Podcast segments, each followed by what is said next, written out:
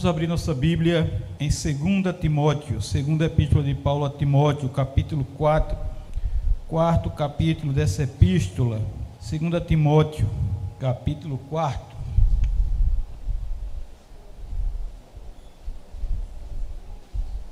Segunda Timóteo, capítulo 4. Vamos ler do primeiro ao quinto versículo.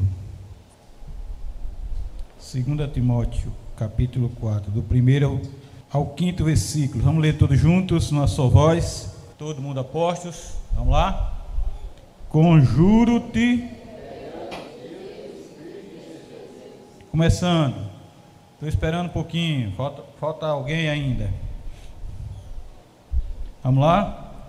Conjuro-te perante Deus e Cristo Jesus, que há de julgar vivos e mortos, pela sua manifestação e pelo seu reino. Prega a palavra, insta, quer seja oportuno, quer não, corrige, repreende, exorta com toda longanimidade e doutrina, pois haverá tempo em que não suportarão a sã doutrina.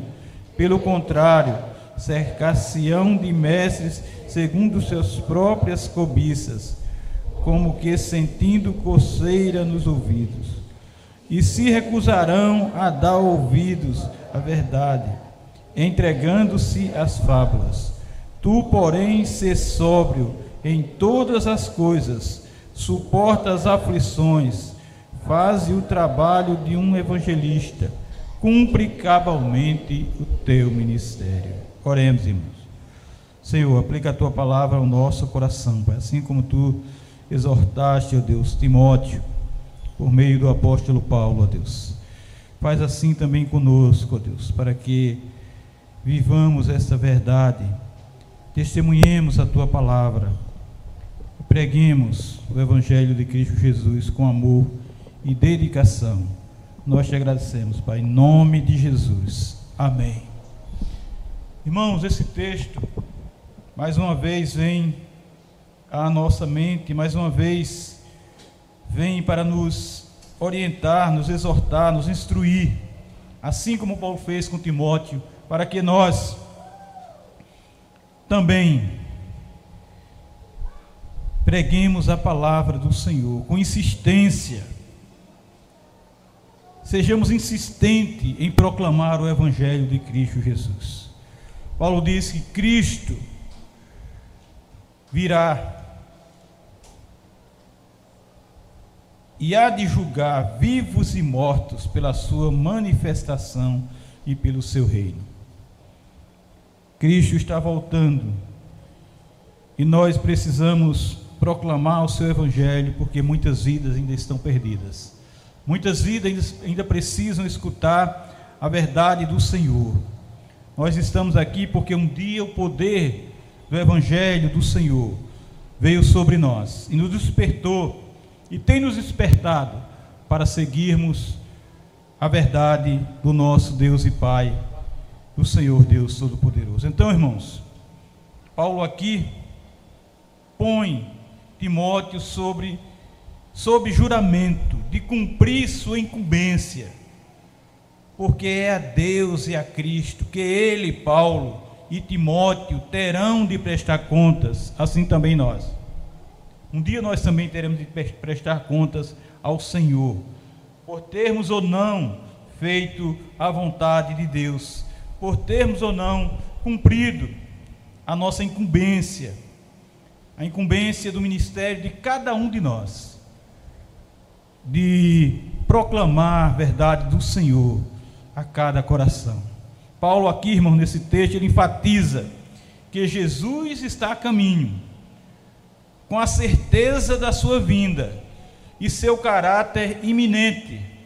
Mas Paulo não fixa data. Nós sabemos de algumas denominações aí que fixaram datas desde muito tempo e foram renovando, renovando, renovando e Cristo não veio. E Paulo aqui tem esse cuidado, porque ele não sabe e ele não fixa a data. Mas ele conjura Timóteo por um glorioso aparecimento futuro de Cristo, para a sua resplandecente segunda vinda, considerada como o nascer do sol. O sol vai nascer, vai nascer para aqueles que ouviram a palavra de Deus.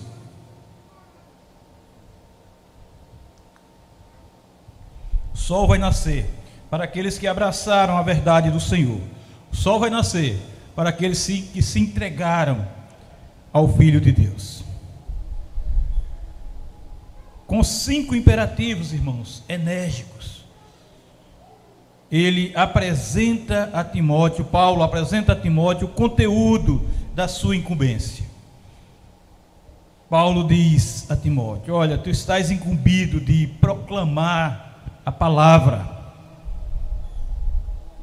Esteja preparado a tempo e fora de tempo reprove, repreenda, admoesta, com toda longanimidade e doutrina. A prioridade que Paulo apresenta a Timóteo não é outra qualquer coisa. Ele não fala em qualquer outra coisa, mas tão somente pregar a verdade, proclamar a palavra de Deus, semear o evangelho de Cristo Jesus, testemunhar as boas novas do Senhor, instruir o seu próximo, instruir os outros, doutrinar, ensinar a palavra verdadeira do Deus Todo-Poderoso. É primordial, irmãos, na vida cristã, esse interesse pelo evangelismo, pelo discipulado, o expor o plano de salvação para as vidas que carecem da glória de Deus. Segunda-feira nós estávamos lá na na casa de apoio de Salgueiro, e uma irmã lá da Madalena, uma irmã muito conhecida nossa, Gorete, esposa do presbítero, lá ela levou uma folha que tinha vários versículos, e naqueles vários versículos apresentava o plano de salvação de Deus para aquelas vidas. Nós distribuímos com todos que estavam ali porque todos precisam conhecer esta verdade do Senhor. Temos, irmãos, hoje, está próximo de dois mil anos atrás, e naquela época, há quase dois mil anos atrás, Paulo ali alertava da volta de Jesus e insistia para que Timóteo pregasse a palavra. Imagine hoje, Jesus está às portas. Muitos pastores, muitos pregadores, muitos missionários Muitos evangelistas estão dizendo isso, muitas pessoas estão dizendo, pelo que está acontecendo, por tudo que está acontecendo nesse mundo, Jesus está à porta. Hoje estamos vendo, irmãos, o tempo se abreviando, a imoralidade está se tornando politicamente correto, está se tornando normal, está se tornando é isso aí, está se tornando não tem problema, tudo bem, está numa boa. Nós estamos vendo guerras e rumores de guerra. Filhos matando os pais, pais matando os filhos. Mas irmãos, nós temos que ter cuidado com a nossa vida cristã. Nós temos que ter cuidado com aquilo que nós estamos abraçando. Nós temos que ter cuidado com aquilo que nós estamos apoiando. Nós temos que ter cuidado com tudo aquilo que tem sido lançado diante de nós, que está sendo proclamado aí, e que nós muitas vezes estamos aceitando, e que nós muitas vezes estamos deixando que nossos filhos vejam, e que nós estamos muitas vezes apoiando essas coisas. Somos permissivos, somos tolerantes, somos indisciplinados, desobedientes. E tudo. Tudo nós temos inventado.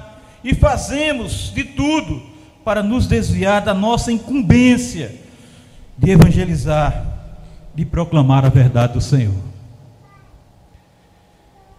Proclame a palavra, reprove, repreenda, admoeste. Faça isso com generosidade, mas doutrine, mas ensine, mas instrua Trabalhemos, irmãos, incansavelmente para que não só o descrente, mas o próprio povo de Deus tenha efetivamente uma transformação, uma transformação pela renovação da sua mente, renovação do seu coração, renovação do seu espírito. Irmãos, a nossa transformação é essa transformação que nos faz amarmos uns aos outros. Se não formos transformados, não amaremos jamais uns aos outros. É essa transformação que nos faz respeitarmos uns aos outros. Se não tivermos essa transformação, não respeitaremos uns aos outros. É essa transformação que nos faz sermos humildes, sermos submissos a Deus, sermos submissos primeiramente a Deus, ao Senhor Deus Todo-Poderoso. É essa transformação que falta em nosso meio assim como reprovarmos aquilo que é errado, assim como repreendermos aquele que está falhando, assim como admoestarmos e disciplinarmos aqueles que caíram. E a igreja fica maculada, e o caminho fica perdido, e tudo que fizemos não dá certo, porque assim como Israel foi derrotado por causa do pecado de Acã. Assim também a igreja hoje é derrotada por causa do pecado de, de nós, os Acãs dessa, dessa modernidade. Que pecamos, que falhamos, que erramos e achamos que está certo. E não temos um espírito de arrependimento. E não temos um espírito de contrição. Essa transformação tem faltado em nosso meio. Por falta de tudo isso, irmãos, temos visto igrejas perdendo sua característica de santidade, não sendo mais santa, não tendo mais amor, não tendo mais acolhimento e se tornando o que está escrito na Bíblia, o que está escrito nos nossos, nossos catecismos, o que se fala claramente. Muitas igrejas que já foram cristãs se tornaram hoje sinagogas satanás. Muitas igrejas que já pregaram a verdade do Senhor, muitas igrejas que proclamaram santidade, que pregaram o Evangelho de Cristo Jesus, trilham por outros caminhos que não é de Deus, trilham pelos caminhos que dá lucro, trilham pelos caminhos que é totalmente contrário ao caminho, à verdade e à vida que é Cristo Jesus nessas igrejas, irmãos. Reina hoje a arrogância, o espírito dominador, o ódio, a desunião, o ciúme, o egoísmo, o rancor, o apego a coisas materiais, o interesse por cargos e posição. E nós estamos vendo, irmãos, os cristãos se embelezando com isso. E nós estamos vendo, irmãos, muitos crentes indo em busca dessas coisas, simpatizando com essas coisas, que nós precisamos, irmãos, é da palavra de Deus. O que nós precisamos é do poder da palavra de Deus para continuar resistindo a esse mundo mal. O que nós precisamos é do poder do Evangelho de Cristo Jesus para perseverarmos nesta vida que tem nos atraído para as trevas do pecado, para a sarjeta do, do, das trevas do pecado, da transgressão do Egito. E essas igrejas têm atraído as pessoas para essas novidades. Mas lá só está o ódio, a desunião, o ciúme, o egoísmo, o rancor, o apego a coisas materiais, a pregação de coisas materiais. Não tem a exposição fiel das, das Sagradas Escrituras. Não tem a pregação do Evangelho. Não tem o amor de Deus, não fala sobre pecado, não fala sobre inferno, não fala sobre condenação eterna, fala tudo de bom, irmãos, e nos leva para a profundeza do inferno. Por que isso acontece? Porque foi negligenciada a pregação da palavra viva de Deus foi negligenciada a reprovação, a repreensão, a admoestação, a correção, a doutrina. aí se torna comum, o que é errado se torna comum, o que é errado pode ser feito, o que é pecado pode se praticar, o que não é de Deus pode agir, porque tudo é, tudo é possível, tudo é certo. Irmãos, se nós não nos submetermos à repreensão, à correção e disciplina da palavra de Deus, da verdade do Senhor, nunca nascemos de novo. Nunca nos transformamos, fomos transformados em novas criaturas. Nunca somos crentes, nunca somos cristãos. Sabe por quê? Porque Deus é santo, santo, santo. Jesus é o Filho imaculado. E por isso o Senhor disciplina quem ama. Por isso, irmãos, esta palavra vem de encontro ao nosso pensamento. Por isso que a palavra de Deus vem de encontro aos nossos anseios, aos nossos sonhos, àquilo que nós queremos. Porque o que nós queremos está de acordo com os resquícios de pecado que ainda existe dentro de nós. E nós queremos fazer o que não é certo, o que Deus não aprova, o que a palavra de Deus não ensina. É essa vontade que existe dentro de nós. Mas quando nós buscamos aprender de Deus, quando nós buscamos aprender da palavra de Deus, nós não vamos para essas igrejas. Nós não procuramos essa igreja. Mas nós vamos estar na igreja que prega a verdade do Senhor, mesmo que essa verdade doa, mesmo que essa verdade seja um punhal em nossa ferida, mesmo que um punhal venha atingir e magoar exatamente o nosso ponto fraco. E é isso que a palavra de Deus faz. Para quê? Por quê? Porque esta palavra não massageia o nosso ego, mas quer nos levar para a eternidade, onde Cristo tem preparado um lugar para mim e para você. Essa palavra nos machuca, irmão. Essa palavra vai fundo em nosso coração. Essa palavra tira em nós até o ódio. Cria em nós até o ódio, muitas vezes, quando escutamos essa palavra. E ficamos decepcionados. Porque essa é a palavra de amor de um pai que quer levar seu filho para a eternidade, não para o inferno. Não para o inferno. Quando reconhecemos, irmãos, que somos pecadores, quando temos convicção do nosso pecado e abominamos os erros do nosso corrupto coração, nós dizemos, como o profeta Isaías, nós lemos há pouco. Então disse eu: Ai de mim, estou perdido. Ai de mim, estou perdido. Porque sou homem de lábios impuro, impuros. Ele diz: primeiro eu sou. Primeiro eu sou homem de lábios impuros. Depois ele diz: e habito no meio de um povo de impuros lábios. E os meus olhos viram o rei o Senhor dos Exércitos.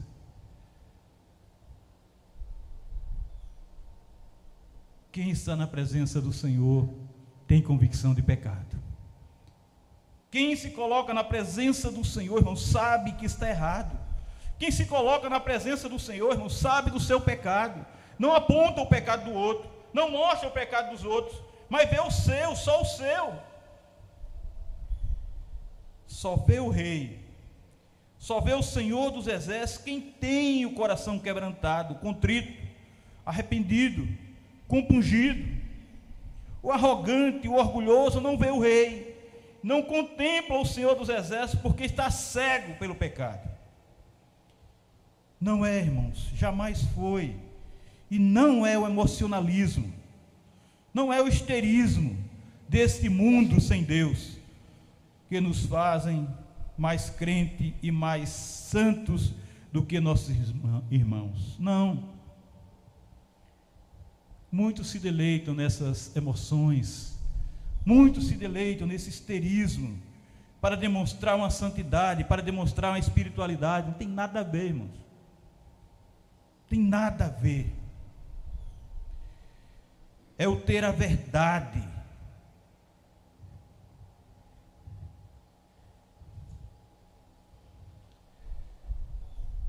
é o ter a verdade divina transbordando no nosso coração. E o viver e pregar a palavra salvadora de Deus, que evidencia o Espírito de Deus em nós. Quando o Espírito de Deus está em mim, quando o Espírito de Deus está inundando a minha alma, quando o Espírito de Deus transborda em meu coração, o meu desejo é testemunhar a palavra de Deus. O meu desejo é proclamar que o Senhor vive.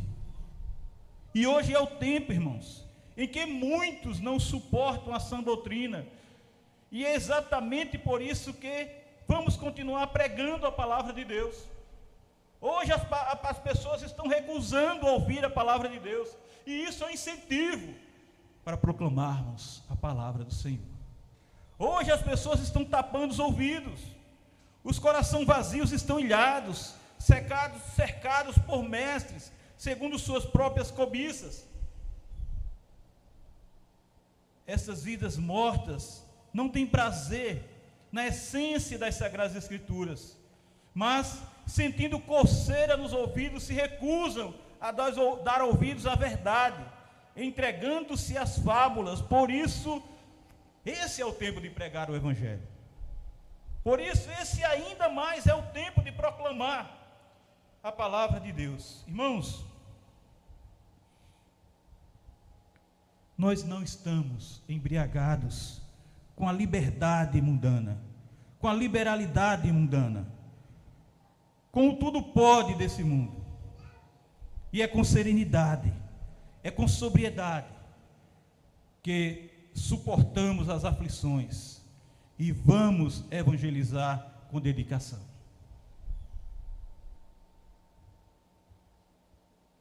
Deus é amor. Deus é soberano. Deus é magnânimo. Grande é o Senhor. E o evangelho é o seu poder para salvar todos aqueles que precisam da graça, do amor e da glória do Senhor. O Evangelho do Senhor é o poder de Deus para salvar os perdidos, irmãos. E nós devemos viver, e nós devemos abraçar esse Evangelho, e nós devemos aprender desse Evangelho, e nós devemos ter esse Evangelho em nosso coração para salvar os nossos. Muitos dos nossos, nossos familiares, muitos dos nossos dentro da nossa casa estão indo para o inferno e nós não estamos nem aí. Muitos nossos, dos nossos familiares, irmãos, estão morrendo no pecado, estão seguindo a vontade de Satanás, estão fazendo exatamente o que tem ordenado o demônio. E nós não estamos nem aí para eles.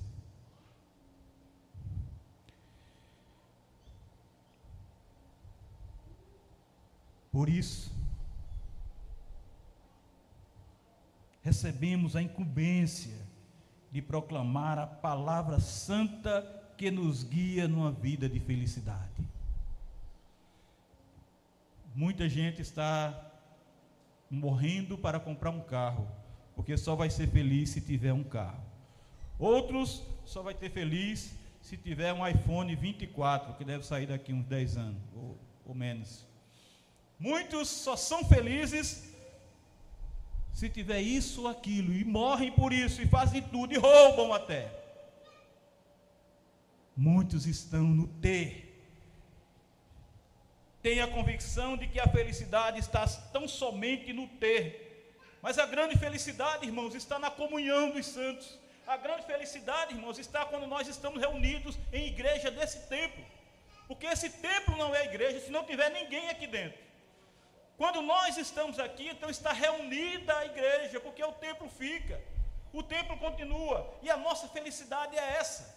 Estamos reunidos assim igreja para ouvir a palavra de Deus, para meditar na palavra de Deus, para receber a instrução do Senhor, para receber a repreensão do Senhor, para receber a disciplina do Senhor, porque sabemos que essa disciplina é o amor de Deus aplicado em nós, para que nós não venhamos a nos perder mas ser achado na glória eterna.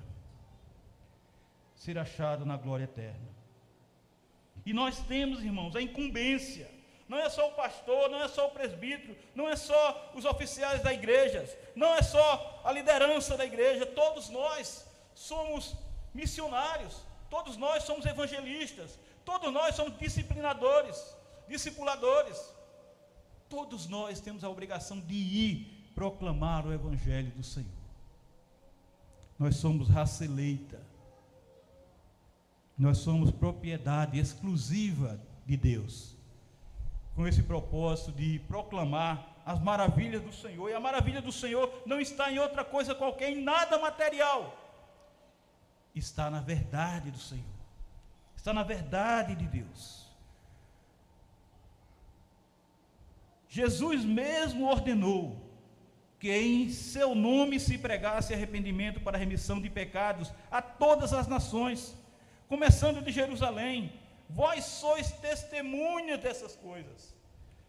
Ele não estava dizendo isso só para os apóstolos, para os discípulos, senão não precisava estar na Bíblia. Por meio dos apóstolos, Jesus estava dizendo isso para a sua igreja. Jesus está dizendo isso hoje para mim e para você. Jesus está dizendo isso para nós, para que nós levantemos, para que nós saiamos do banco, saiamos do nosso sofá, saiamos da nossa cadeira de balanço. E em nome de Jesus, no poderoso nome de Jesus, irmos pregar arrependimento. Arrependei-vos para remissão de pecado. Irmãos, nós pregamos o Evangelho, proclamando o nome de Jesus, insistindo para que os pecadores se arrependam e tenham seus pecados perdoados, absolvidos, anistiados, e assim recebam a vida eterna, e assim ganhem em Cristo Jesus a vida eterna. Essa é a verdade que a igreja, essa é a verdade que os crentes ainda precisam até ouvir, até os crentes precisam ainda ouvir hoje, porque muitos ainda não estão arrependidos das suas transgressões. Muitos de nós ainda não temos arrependido das nossas transgressões. Nós somos, irmãos, as testemunhas do Senhor Jesus. E temos de viver esse arrependimento, ter nossos pecados perdoados e semear arrependimento no mundo de trevas. Sim, Jesus foi enviado pelo Pai a este mundo como o Cordeiro de Deus que tira o pecado do mundo. Cristo nos enviou também. Ele disse: Ide para pregar as boas novas, pregar o Evangelho, pregar a Jesus como o único Salvador. Por isso, irmãos, o crente cristão recebe o poder ao descer sobre ele o Espírito Santo para ser testemunha do Senhor, para ser evangelista, para ser missionário para pregar a verdade do Senhor. O perdido pecador só crerá por meio da pregação da palavra de Cristo, e nós fomos enviados a pregar.